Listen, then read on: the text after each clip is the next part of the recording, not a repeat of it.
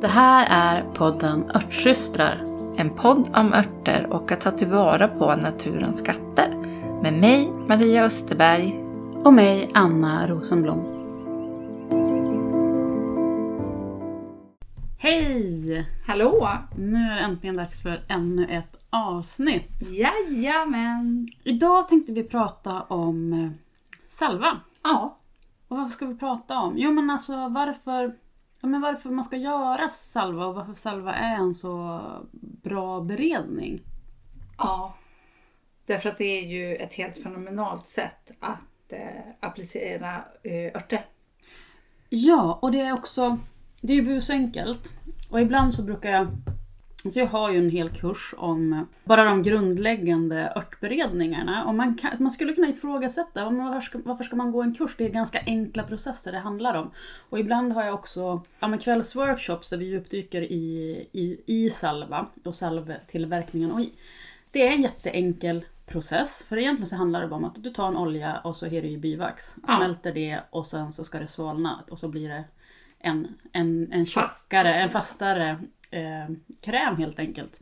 Men i det där, som alltid med någonting så enkelt, så finns det ju så, så många nyanser. Ja, helt klart. Och att även om själva tillverkningsprocessen är enkel, så är det ju i det här att vi baserar den ju på en, inte bara på en olja, utan vi örtälskare baserar den ju på ett oljeutdrag mm. av örter. Mm. Och i det så kan man ju variera en salva i evinnerlighet. Man kan ha olika oljeutdrag och olika örter. Man kan ha olika oljor för att tillföra mm. olika egenskaper.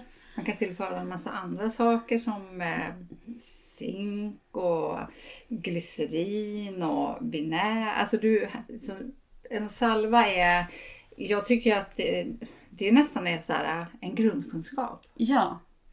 För att du får så mycket mer mm. än liksom bara en mjukgörande, liksom, hudvårdande produkt. Utan ja. Du kan liksom, ja. Och för ofta så är det det som, att det ofta stannar vid det. Att ja, man, det är bivax och det är bra för huden och det är oljor och de är bra för huden. Men att när vi går på djupet i det och när vi lär oss om hur vi gör utdrag och hur, hur många olika arter det liksom finns som vi kan använda på olika sätt, så... Ja, men det finns, det finns så många möjligheter. Mm, ja. Och man kan ju dessutom också tillföra, i slutet av processen så kan man tillföra både mm, tinktur mm. och eteriska oljor. Eteriska oljor ja. Precis. Och då har vi ju liksom ytterligare dimensioner. Liksom den eteriska oljevärlden är ju liksom en hel värld i sig. Liksom ja, det är en bok också. I sig. Eh, så nu mm. har vi helt plötsligt inte bara en svinenkel produkt utan har en otroligt komplex eh, precis. Sammansättning. Ja. Men när gjorde du salva för första gången? Ska jag vara helt ärlig? Mm. Det var när, vi, när jag började läkeväxterkursen på Hula första helgen. Alltså, det, det här, vi har ju pratat om det här förut ja. Så jag vet ju om det. Så därför ni inte får liksom den här, the original shock. För mitt, liksom, mitt, mitt intryck av dig är ju ändå att du har hållit på med örter eh, mycket, mycket längre än vad jag har gjort. Ja, men jag tror aldrig att jag har... Alltså det har väl inte varit dags för mig, inte vet jag. Nej. Men det var första gången mm. jag gjorde salva när vi gjorde den här äppelsalvan.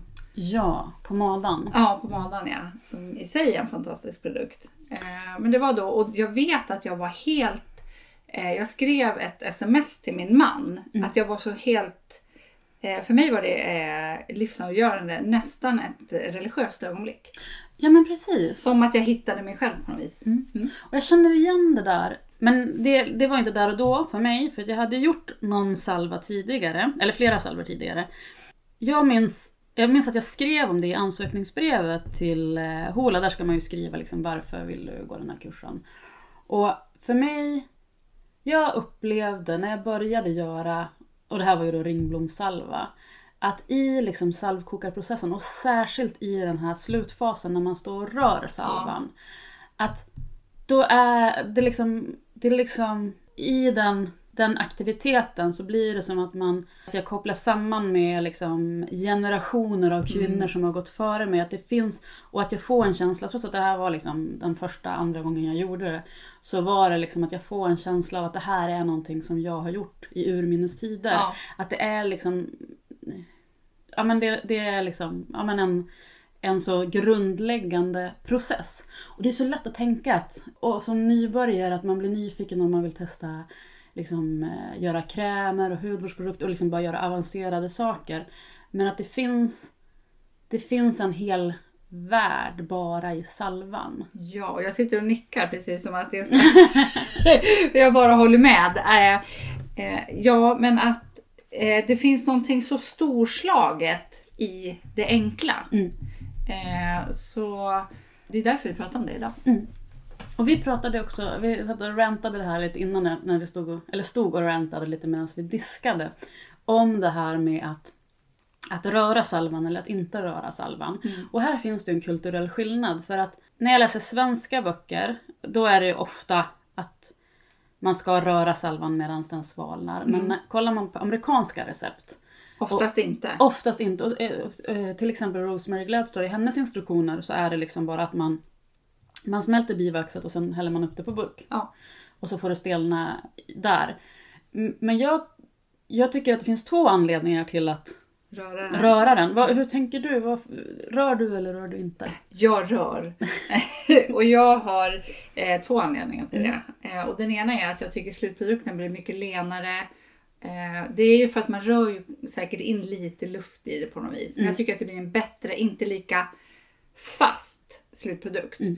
Och sen så är det ju lite mer... Eh, ma- eller alltså, jag lägger in lite intention mm. i eh, när jag gör det. Så för mig blir det en... en liten ceremoni i sig. Ja, och det är, liksom, det är väldigt meditativt att ja. stå och göra det där. Och att någonstans, och jag liksom så här tjata, tycker att tjatar ihjäl mig om det här, eller bara nu på sistone, jag vet inte, men det här med när vi håller på med örter och om vi ska göra det på riktigt, om vi väl, verkligen vill ta till oss allt det örterna har att ge oss, då måste vi lägga undan prestationen. Mm. Och att liksom att vara effektiv, tidseffektiva och liksom. Och det är en annan, en annan grej som man kan göra om man vill snabba upp eller ha bråttom med. Att man kan ju också kyla ja. eh, salvbasen med svalt vatten. Alltså att man tar, från det varma vattenbadet ställer man ner i ett kallt vattenbad. Och då går det snabbare, den där processen. Och jag hade en, jag hade en workshop i våras. Eh, då vi i och för sig gjorde perfekta krämen. Men då var det en tant som, en, liksom, ja, man gjort mycket. Men, och hon bara, nej men vet du kan kyla den där. Och så kom hon och så gjorde hon det. Och så, så här, hon bara, du vet jag är så otålig. Så jag gör alltid så här. Och nu så visade jag den tekniken på en live-workshop som jag hade i veckan. Men, och det var för att, för att det inte, vi inte skulle hålla på i, liksom, på Zoom i typ två timmar. Och så är det kul att experimentera och visa det och se hur, hur det blir. Men jag gillar det in, verkligen inte för att det är mycket svårare att få, få salvan att bli helt, helt jämn. Mm. Och att jag tycker att vi ska, kan liksom unna oss och ta oss den där tiden. Ja, det tycker jag. Eh, och jag tycker att har jag nu väl eh, satt igång hela processen, då vill ju jag att slutprodukten ska bli top notch. Mm. Eh, så därför så gör jag så. Men om man nu aldrig, aldrig har gjort salva och knappt ens förstår vad vi pratar om. Ska vi koka ner det till mm. vad är salva? Salva är olja av någon form mm. med bivax. Mm. Så du smälter bivaxet i oljan och sen ska det stelna. Och det är det vi pratar om, att man rör. Att man, man rör un, un, man låter den avsvalningsfasen. Svalna, ja, låter den svalna under omrörning. Precis. Och då liksom, det som händer, för det som händer är ju att salvmassan är varm, luften omkring utanför burken är svalare. Så sakta men säkert så kommer salvan att stelna utifrån och in. Mm. Och när vi rör så rör vi hela tiden ner det här som stelnar i salvmassan. Mm. Och liksom tvingar den till att liksom uppnå någon slags gemensam temperatur. Ja. Eh, och jag tycker att det enklaste att göra är med en liten slickepott. Ja, så att man får ner allting hela tiden. Men när man häller upp den, den liksom varma, genomskinliga salvan direkt på en burk utan att röra, då sker ju samma sak. Att då svalnar den utifrån och in. Och då blir det dels en försänkning ja. i, i mitten av salvburken, vilket ser lite trist ut. Men sen så blir den hårdare. Ja. Och det är som att den liksom... Det blir som, den, krum, den är inte klumpig, men den är hård. Och man får liksom nästan trycka ut den ja, på huden. Så. Ja, medan en rörd salva, liksom, den går att smörja in och liksom... Ja, men, ja, precis. Ja, men det blir bara mjukare. Mjukare konsistens. Men om vi ska prata om, om salver och vad man kan göra för, för typer av salva. Vilka salvor har du liksom i din arsenal? Ja, grundarsenal. Sen har man ju alltid några så här som experiment eller, men de som du gör om och om igen. Mm. De som jag gör om och om igen är min eh, salva som jag har eh, för under, under Johannesört salva med mm. Johannesört tinktur. Den gör jag liksom, den gör slut på, gör om, gör slut, mm. gör om. Eh, och sen så har jag tweakat lite en salva som vi lärde oss på Hula med eh, vallörtsglycerin. Mm. Så den gör jag också om och om igen. Och på vilket sätt har du tweakat den? Jag har eh, gjort, använt lite andra oljor än vad det där grundreceptet är. Uh. Eh, och sen så har jag tillfört lite andra smör. Jag har tillfört eh, lite, alltså jag har ju uh. gjort om den lite grann lite. För att få fram andra egenskaper. Eh, senast gjorde jag samma, ungefär den fast med enbärsolja. Mm-hmm. Som en eh, värme. Värmande. Ja. Och vad använder du den till? I mina fötter. Mm. För de behöver både eh, vallörten och eh, värman. Ah. Mm. Eh, och sen gjorde jag nu ett litet... Och är det då för... Jag tänker då liksom att... För det här, det är ju en liksom... När man tillför glycerin så blir salvan... Eh, lite annorlunda i konsistensen. Ja. Men jag minns när vi gjorde den där första, att den var ju väldigt fin att ha i ansiktet, ja. Till och med. Det är ju liksom inget som man, det är sällan jag smetar vanlig bivaxsalva i ansiktet, men den var jättefin, ja. Att ha i ansiktet. Så är det också liksom glycerindelen som gör att den är extra härlig att ha på fötterna. Är det mot att de är torra, ja. Eller sprickor? Eller? Lite sprickor, mm. eh, och eh, för att de är eh, lite kalla. Mm. Lite dålig cirkulation, mm. skulle jag säga. Och sen så gjorde jag Jag har precis blivit farmor och så tänkte jag att jag skulle göra en babysalva. Och den blev så himla bra så att mamman, mamman tillbaka, eh, bara hyllar den i taket. Mm. För att hon säger att de här... Det är zinksalvan som ja. Gör mm. eh, Så den kommer jag nog att göra. Jag har inte använt den så mycket själv. Jag har haft den lite på så irriterad hud. Men jag tänker att den kanske kommer att åka fram lite mer mot vintern. Ja, du glömde, eller jag vet inte om du lämnade eller glömde en burk av den hemma hos oss. Som nej, vi, ni fick den. Nej, vi fick den. Ja, för ja. Vi tog den. Ja. Vi sa bara, finders keepers. Jag undrar, jag kommer inte ihåg varför ni fick den, men det var ja. Någonting. Ja, nej, men, och så, men jag undrar om du gav den till Liv, för det är som att det är Liv. Så hon har ja. Använt den lite grann, för hon är lite torr av sig. Det var därför. Mm. Mm. Den blev så himla bra, så den eh, kommer jag att göra igen, helt enkelt. Mm. Eh, och nu har jag varit, eftersom, vi har, eftersom jag precis har hängt lite grann med Hula-gäng, så känner jag så här, jag skulle vilja göra äppelsalvan igen. Mm. Bara för doften är helt fantastisk. Mm. Men framförallt Johannesörtsalvan, det är min, det är så här stapelvara här hos ja. Mig. Ja, men precis. Och den... Och inte att förglömma kådsalva. Kådsalva, ja. Men för Johannesörtsalvan eh, introducerade du ju till oss när Li började få... Växtverk. Växtverk. Mm. Och den är ju verkligen fantastisk för det. Jag har också gjort en variant med utdrag på, ett oljeutdrag på enbär. Ja. Som också är liksom ytterligare li, lite värmande. Och, ja, men det, det har ju verkligen varit en sån här salva som eh, jag har velat ha hemma till, för liksom, när det uppstår. För att det är en sån här klurig grej för du vet, barn har jätteont och det finns inte jättemycket man kan göra Nej. Åt det förutom att värmekudde. I värmekudde eller ge dem Alvedon, men varför ska man, eller vill man inte göra för en sån grej liksom. Eh, och sen liksom smärta är ju komplext och jag tror att våran inställning till smärta förändrar ju också hur vi upplever smärtan. Mm. Och om de får den här smärtan och inte vet att ah, det finns ingenting att ta till utan man bara lider tills det går över, då blir den så mycket värre än ja. Om de vet att ah, men jag har den här salvburken att ta till. Ja, och då blir det, det blir liksom ofta lite... smärtlindrande i sig. Ja. Ehm. Och bara det att du masserar för du liksom gnider in den mm. gör ju att eh, musklerna får lite vila. Mm. Och den funkar naturligtvis också på alla, liksom på andra liksom ömmande axlar och så vidare. Och om du har bränt dig lite. Mm. Alltså lite mot solbränna eller en lätt brännskada. Men absolut mm. inte en brännskada med blåsor. Nej. Inga salver. Inga salver på, på sånt. Inte förrän du har... Sen kan ju salva, till exempel en ringblomsalva, kan ju vara jättebra för att hjälpa en, en brännskada att läka. Ja. Men det är ju sen, det är liksom när den har... börja läka på ytan och det är mer för ärrbildningens Exakt, ja. Del. Så sår ska vara, inte ha någon salver alls. Nej. Nej. Eh, men salver är jättebra på sår när de väl har börjat försluta så har ah. fått en liten sår, ah. sårskorpa. Det är en viktig distinktion. Ringblomsalva var ju som min inkörsport, men sen, sen har jag liksom mer växlat över till eh, röllikasalva. Dels för att den har ju pratat jättemycket om att hur jag använder den som eh, myggmedel och fästingavstötande i början av sommaren, eller under sommaren.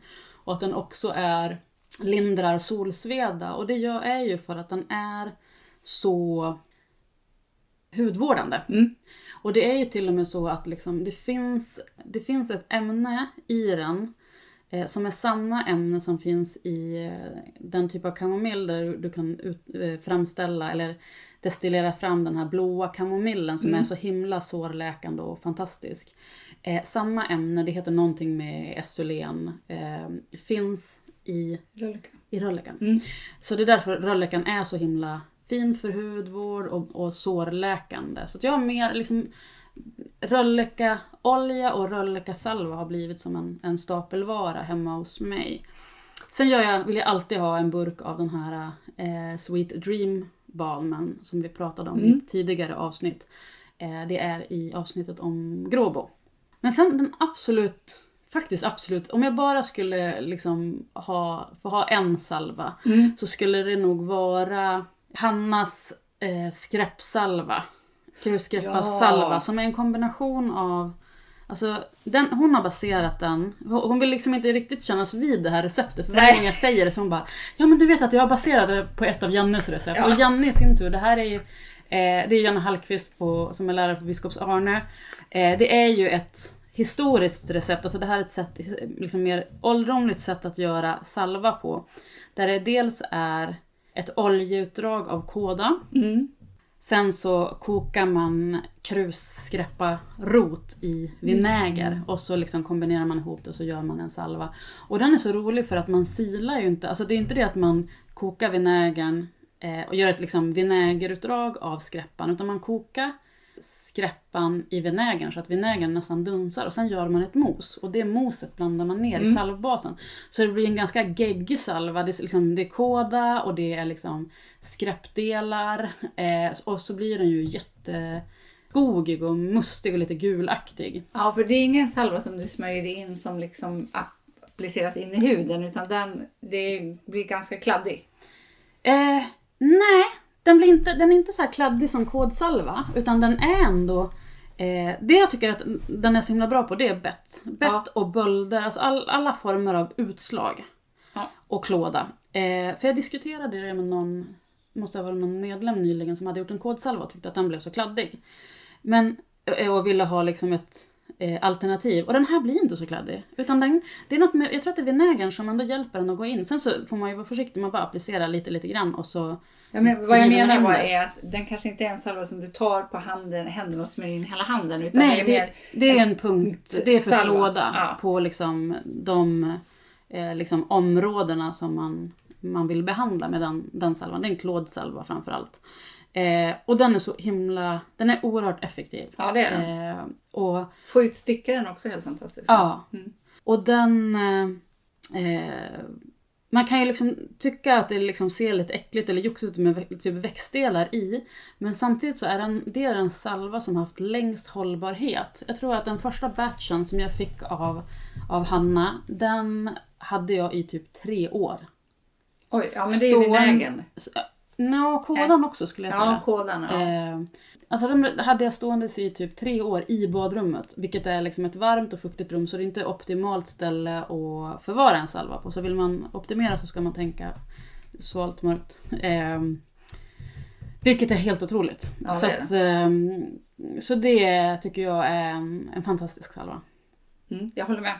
Jag fick ju en liten burk av dig i våras. Mm. Mm. Eh, ja, jag tycker också om den. Och sen så kådsalva använder jag egentligen lite på samma sätt. Mm. Eh, men den har inte skräppans egenskaper mm. eller vinär, utan det är bara kåda. Mm. Och därför för det klådstillande eh, så är det ju inte bara liksom skräppan i sig som är, är klådstillande, utan vinägen mm. i sig. Precis. Eh, så att om man, om man kanske inte har skräppa och man vill liksom experimentera för att få den där eh, klådstillande effekten så, så kan man ju liksom göra något liknande fast med, med vinäger. Det är vinägern som är det viktiga ja. där. Men sen tror jag också att skräppan, naturligtvis så tillför ju skräppan någonting också. Ja, ja, ja. Helt klart. Men kådsalva, eh, det kan vi ju kanske prata lite om. Det är ju ett Det är en fantastisk produkt. Mm. Men det är, inte, det är lite mäckigt att hålla på med. Eller mm. göra. Mm. Upplever jag i alla fall. Mm. Eh, och eh, det blir ganska kladdigt. Och man bör utse en kastrull. Om man ska ge sig på det. Som man aldrig behöver använda igen. Okej. Okay. Så ska, har du gjort kådsalva? Eh, nej, för att jag, jag, efter jag gjorde den här så har jag sabba, men jag behöver ingen kådsalva för jag har skräppsalvan. Ja, för det är lite, det. De har lite överlappande... Ja, det har de helt klart. Eh, men för hur gör, hur gör, när du gör kådsalvan, mm. du smälter kådan i olja eller? Ja. ja. Och sen... Eh, silar man bort dem, för det, det är ju alltid några små bitar liksom. Ja. Eh, av typ bark. Ja, precis. Som man silar bort. Och sen gör man salva som vanligt. Ja, och i, jag minns att man har bara en liten, liten, liten mängd bivax eftersom kåda i sig ah, är så... går tillbaka ah. i, i mm. hård form. Um, men det som är, är för att du ska få ren den där, det som, de verktyg och det du har använt så behöver du ha någonting jättestarkt som typ tesprit. Ja, precis. Och för det, det var jag, vad jag fick ta till också för det är ju precis samma process ja. um, för att få rent den, den kastrullen. Men det är roligt. Ja, men det är jätteroligt.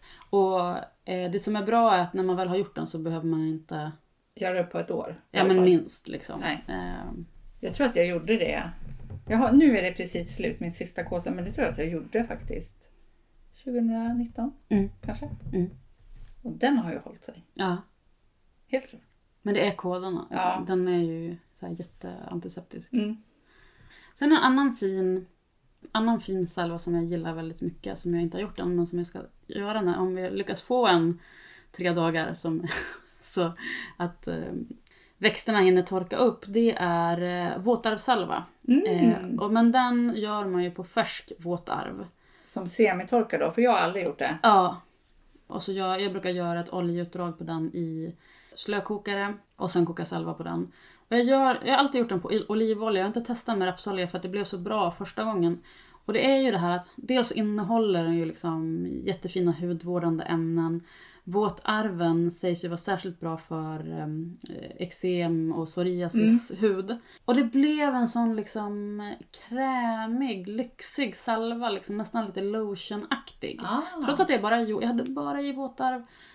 Och gjorde den som liksom en, en vanlig salva. Men den blev liksom ja, men riktigt, riktigt härlig. Och den, våtarv är ju också klåd, klådstillande. Mm. Så våtarv kan man ju i olika typer av beredningar ha på myggbett. Så att första gången jag gjorde den så var det för att ha den på myggbett. Och det funkar den jättebra till. Men sen så fick jag den här skräppsalven som var ännu mer potentare. Så mm. då har det liksom inte varit lika akut aktuellt att... att Att göra den, men den, den är riktigt, riktigt fin också.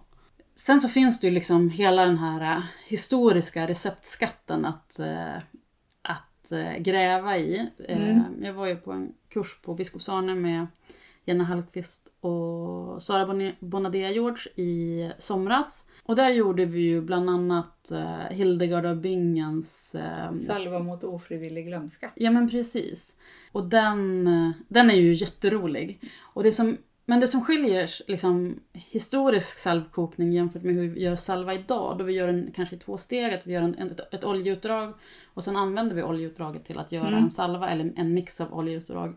Det är att man gjorde liksom hela vägen från, från liksom, eh, ax till limpa. Att man gör oljeutdrag av färska örter. Och man hettar upp dem ganska rejält för att koka bort fukten mm. i dem. Så man är, liksom, man är uppe och kokar över liksom hundra grader. Och plockar bort nässlarna när de nästan börjar bli friterade. Ja. Och med det vi vet och lä- ofta lär oss om aktiva ämnen så blir det så här. Bara, men nu har man ju förstört allt och även liksom... Det är inte heller optimalt för oljans liksom, struktur och hållbarhet. Men det blir jättehärliga salver. Ja. Alltså den, den, nu har jag inte haft den... Det ska bli intressant att se hur den klarar sig hållbarhetsmässigt. Mm. Men det blir en väldigt liksom, mjuk och härlig salva. Liksom, också med en distinkt doft. Eh, ja, doft av koknässlar. Då. Ja, men den ska men den smörja på, på tinningarna va? Ja, för att... och runt, hjärt, runt hjärtat. Mm. Mm. Och som Janne brukar säga, apropå huruvida den funkar eller inte, att om man lyckas, eller om man tar en liksom trettio dagar i sträck och kommer ihåg att göra det, då kan man anse sig botad. Liksom. Ja, underbart. Ja, så då är det. Men sen så var vi också inne på den här pomadan. Ja. Som är en äppelsalva. En salva som man gör baserat på äpplen. Ja, och det är lite grann samma sak i den processen. Du, ko- du gör ju mm. alltihopa hela vägen. Ja. Du kokar äpplen i olja. Eh. Så är det lite rosor, Ros. ringblomma och nejlika. Ja, och så är det stjärnanis och kanel. Ah, okej. Okay. Mm. Eh, det kanske jag skulle skippa om jag gör det igen. För det blir, för mig blir det lite för mycket sådär... Julkryddor. Julkryddor, mm. ja, exakt. Men... Den salvan blev ju också, tycker jag, för, för den olja vi använde, i alla fall när jag gjorde den, mm. då, det var ju bara rapsolja. Mm. Men den blev liksom en, en helt fantastisk mjuk salva, så jag vet inte om äpplet har något med det där att göra. Ja, men, och så är det återigen där som jag sa med nässelsalvan, att den, den blev också väldigt starkt doftande. Ja, den trots ju... att vi har kokat den så hett. Ja. Och man tycker att alla eteriska oljor är ju long gone, det finns inte en tillstymmelse till eterisk olja kvar i det där. Mm. Men...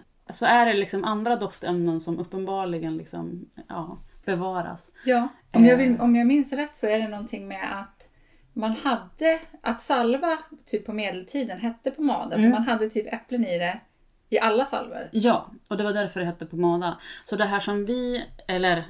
Man hade i håret på, som man hade i håret på femtiotalet som kallades pomada. Det är ju en, det är en helt modern uppfinning där man...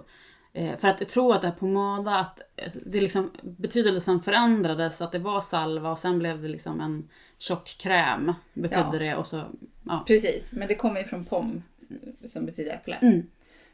Men det har inte jag gjort sedan vi kursen, och nu vart jag lite sur. Och det är ju också för att det precis är i säsong just nu, vi ja. sitter och pratar om det här. Ja, precis. Så vi bara hoppar ut och tar ett äpple och mm. kokar på. Och så finns det fortfarande rosenblad. Ja, så himla härligt. Och...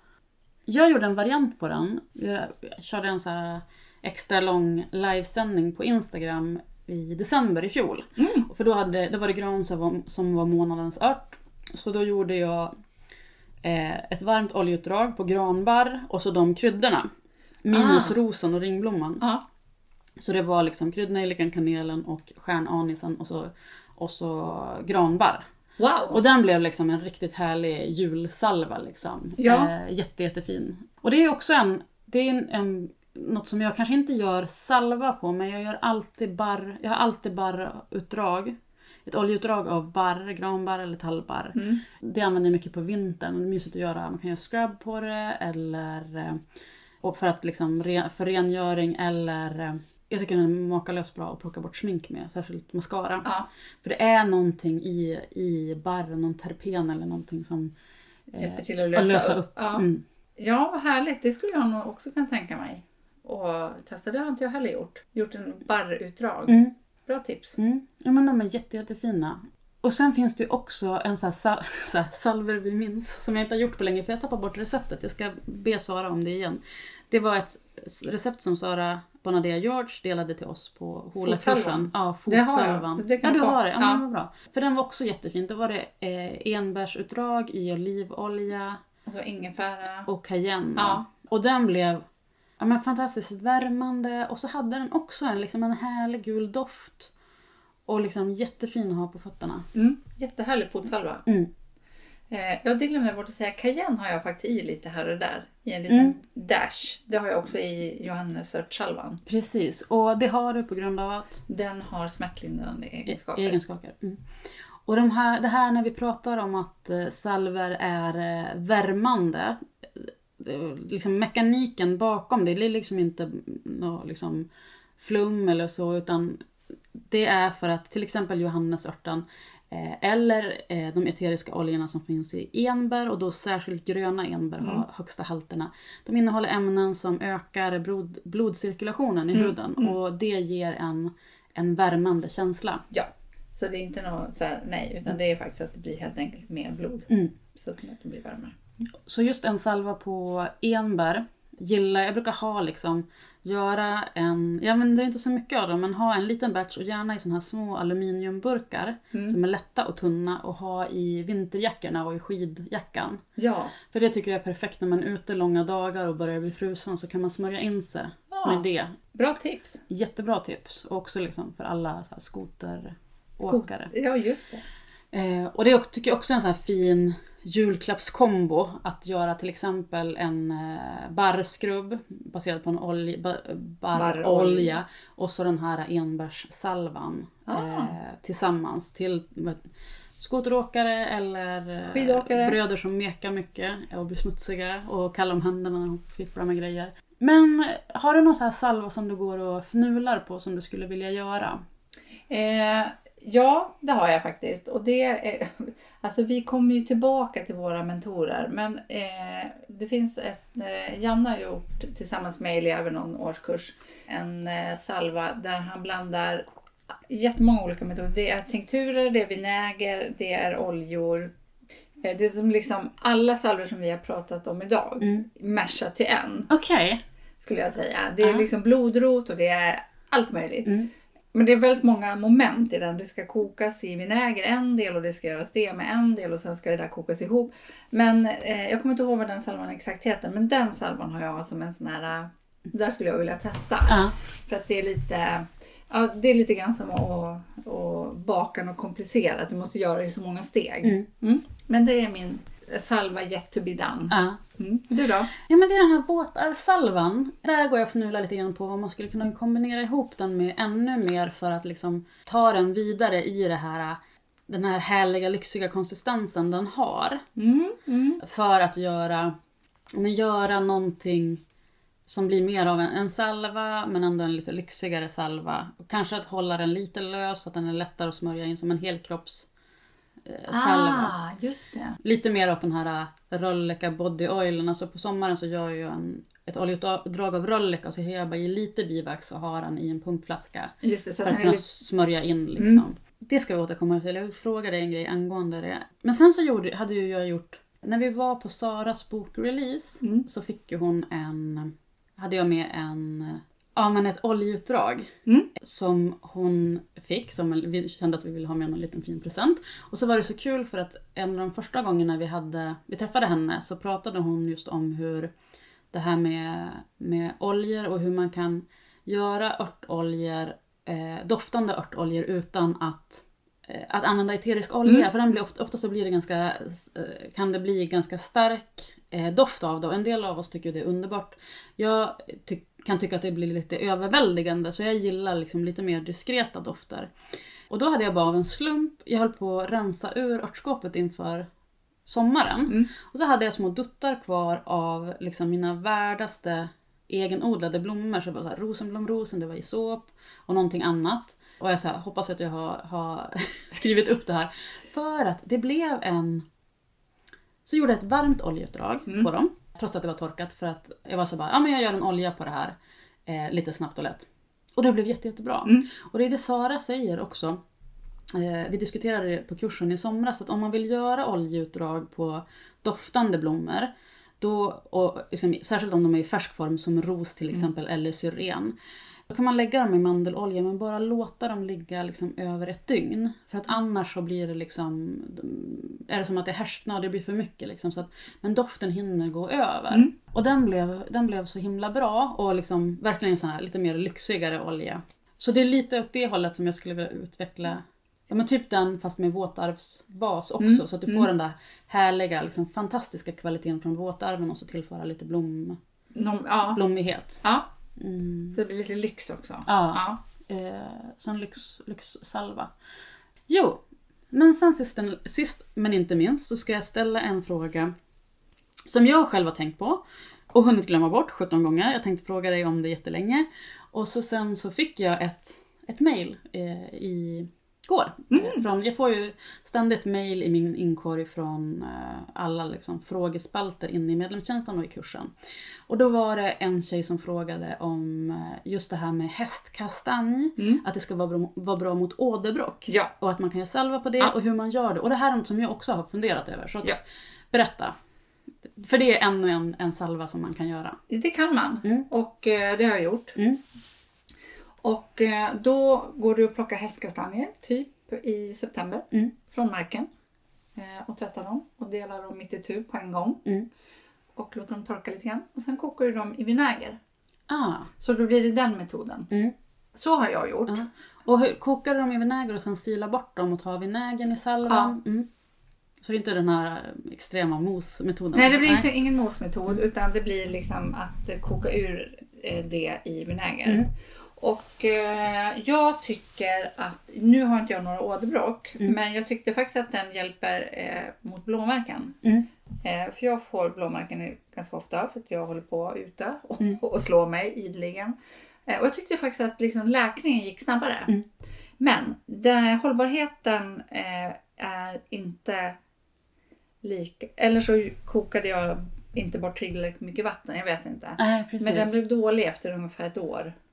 Okej, så det man kan tänka på att göra inte, inte göra gigantiska batchar. Nej, gör inte. Men då sen i processen, då tar man sin lilla vinägerdutt och så parar man den med lite olja. Ja, du ska ju koka bort så mycket vatten som du bara kan. Ja, vinägern, så att ja. Det bara blir liksom vinäger... Klet. Klet kvar. Ja. Just det, det ska ner till en ganska klet nivå. Ja. Och så tillsätter du den i olja och sen är det som vanligt, kolla hur många... Deciliter. Deciliter eller milliliter du har. Sen tillsätter du tjugo gram, tjugo gram per hundra milliliter. Ja. Alltså tjugo gram bivax per hundra milliliter olja. Ja, det är ett grundrecept. Det är ett grundrecept. Och sen så kan man variera. Ibland så kan man vilja gå närmare upp mot tjugofyra tjugofem och ibland kanske mindre. Ja, ja. Eh, ja men vad spännande. För det jag tänker där, för röllika är också, eh, ska ju också vara bra mot ja. åderbråck. Eh, och jag har, för jag har lite problem med det på ena vaden och jag upplever att min Röllika body oil som jag har hållit mm. på med i sommar, att den hjälper, men jag skulle vilja boosta den ytterligare med hästkastanj. Ja, så då skulle man kunna ta Röllika olja som oljebas och så hästkastanjvinäger och sen, sen kokasalva. Ja, mm. det skulle jag testa. Mm. Mm. Så det är faktiskt bra att säga det, för det är en av de saker som jag kommer att vilja skörda mm. eh, lite grann. Det behövs ju inte speciellt mycket hästkastanjer. Alltså... Nej, det är en handfull liksom. Ja, det är en handfull. Mm. Så har du en burksalva. Mm. Liksom. Men vad fint, då kanske jag kan gulla med dig att du skickar upp till mig. För jag har, eh, har, jag tror inte det finns hos oss. Om det inte finns, möjligtvis en park, tveksamt. Mm. Annars så plockar jag och, eh, jag har ju röllikaolja så jag kan göra den. Nej, men jag vill göra den själv. Ja. Mm.